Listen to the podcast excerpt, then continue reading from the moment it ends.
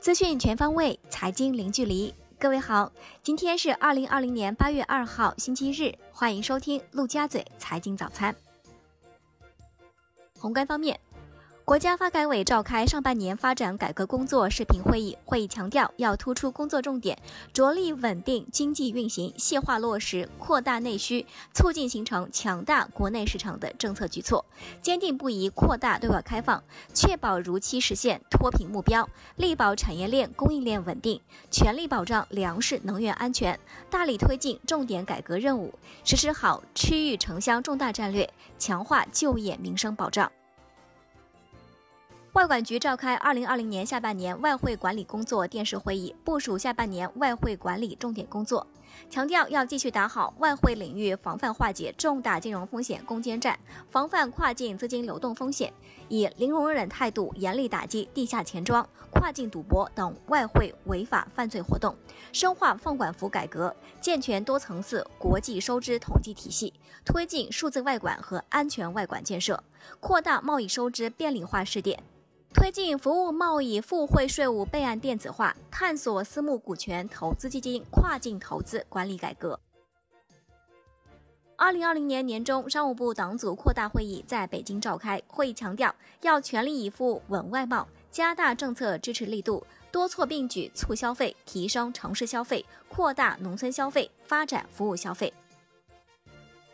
广州市南沙区重磅推出金融业扶持五十条，新落户的重点持牌机构最高可获得近七千万元资金的扶持；新落户的重点发展金融企业最高可获得近六千三百万元的资金扶持。尤其是在针对企业上市奖励方面，后备上市企业在国内主板、科创板、创业板、中小板或境外上市，最高给予八百万元奖励。上市公司迁入南沙区的，一次性给予五百万元奖励。国家卫健委表示，要扎实做好秋冬季疫情防控工作，把提升监测预警能力摆在重要位置，规范设置发热门诊，健全多渠道信息来源，提高实时分析和集中研判的能力。以核酸检测为核心，扩大预防，优化检测技术，统筹社会检测力量，提高核酸检测能力；以精准管控为原则，划定管控区域，动态调整风险等级。人社部表示，要稳就业、促就业，切实加大对人力资源服务机构的支持力度，对发挥促就业作用突出的人力资源服务机构，制定落实减免场地租金、给予奖励补贴、确定诚信服务机构、入选行业骨干企业等政策措施。国内股市方面。证监会最新发布的二零二零基金募集申请公示表显示，于七月十五号上报的首批科创板五零 ETF 已获受理。其中，华夏上证科创板五零成分交易型开放式指数、华泰柏瑞上证科创板五零成分交易型开放式指数、工银瑞信上证科创板五零成分交易型开放式指数和易方达上证科创板五零成分交易型开放式指数四只产品已。于七月二十二号获得受理。全国股转公司透露，截止到七月三十一号，新三板市场分层的三批调整工作已顺利完成，共有六百零六家公司调入创新层，七家公司调出创新层，其中不含及时降层的情形。调层完成后，创新层公司数量达到一千两百零一家，是层级调整前创新层公司数量的一点八三倍。金融方面，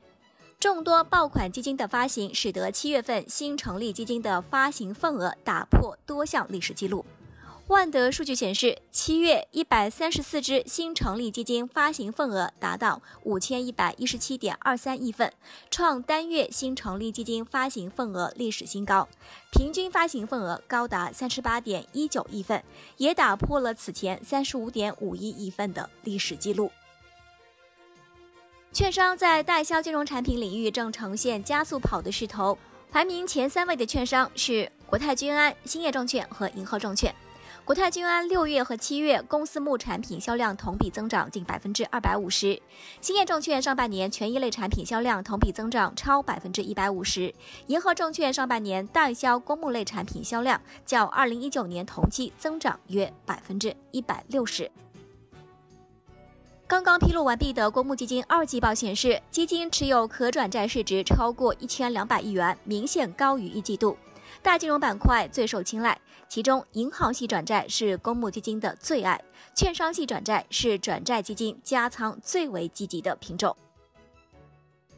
中国互联网金融协会发布通知，提醒各提供客户端软件的金融从业机构和外部评估机构，要高度重视第三方 SDK 存在安全隐患的问题，落实安全防护措施，切实保障用户个人信息和财产安全。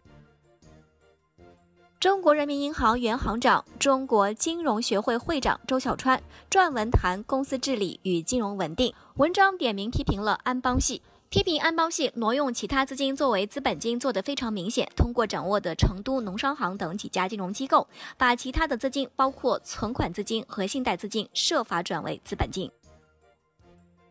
楼市方面。七月份，北京二手房市场呈现量涨价跌的态势。业界预计，未来市场价格上涨动力不足，交易量和价格将出现小幅波动。贝壳研究院最新统计数据显示，今年七月份，北京二手房成交量环比增长了百分之六点六，同比增长了百分之三十五点二，成交均价环比继续下跌百分之三点一，跌幅扩大。产业方面。针对近期煤炭进入消费旺季带来的价格上涨，中国煤炭工业协会副秘书长张红表示，七月中下旬煤价已经止涨回落至合理区间，后期煤炭产能还有一定的释放空间。下半年市场将保持基本平衡、略显宽松的态势，但不排除东北和西南地区在个别时间段，特别是冬季会略有紧张。中国联通集团、联通创新创业投资有限公司、江东控股集团和江控创富基金三方在安徽省马鞍山市签署五 G 母基金投资合作协议。三方计划在三至五年内打造出一个产值规模突破一千亿元、创税超过一百亿元的五 G 产业集聚发展园区。海外方面。字节跳动回应 TikTok 将要易主的报道称，公司不对谣言或猜测发表评论，对 TikTok 的长期成功充满信心。国际股市方面，苹果 CEO 在上周三参加了美国众议院反垄断听证会后，该公司的各种商业行为都受到了质疑。库克在接受采访时表示，在听证会上没有被问及任何关于收购的问题。苹果收购公司是为了克服障碍，而不是为了限制竞争。美国与英国和法国两家大型医药企业达成供应协议，将由这两家企业向美国供应至多一亿剂正在临床试验中的新冠疫苗。这两家欧洲企业分别是法国药企赛诺菲和英国药企格兰素史克。以上就是今天陆家嘴财经早餐的全部内容，感谢您的收听，我是沈丽，下期节目我们再见。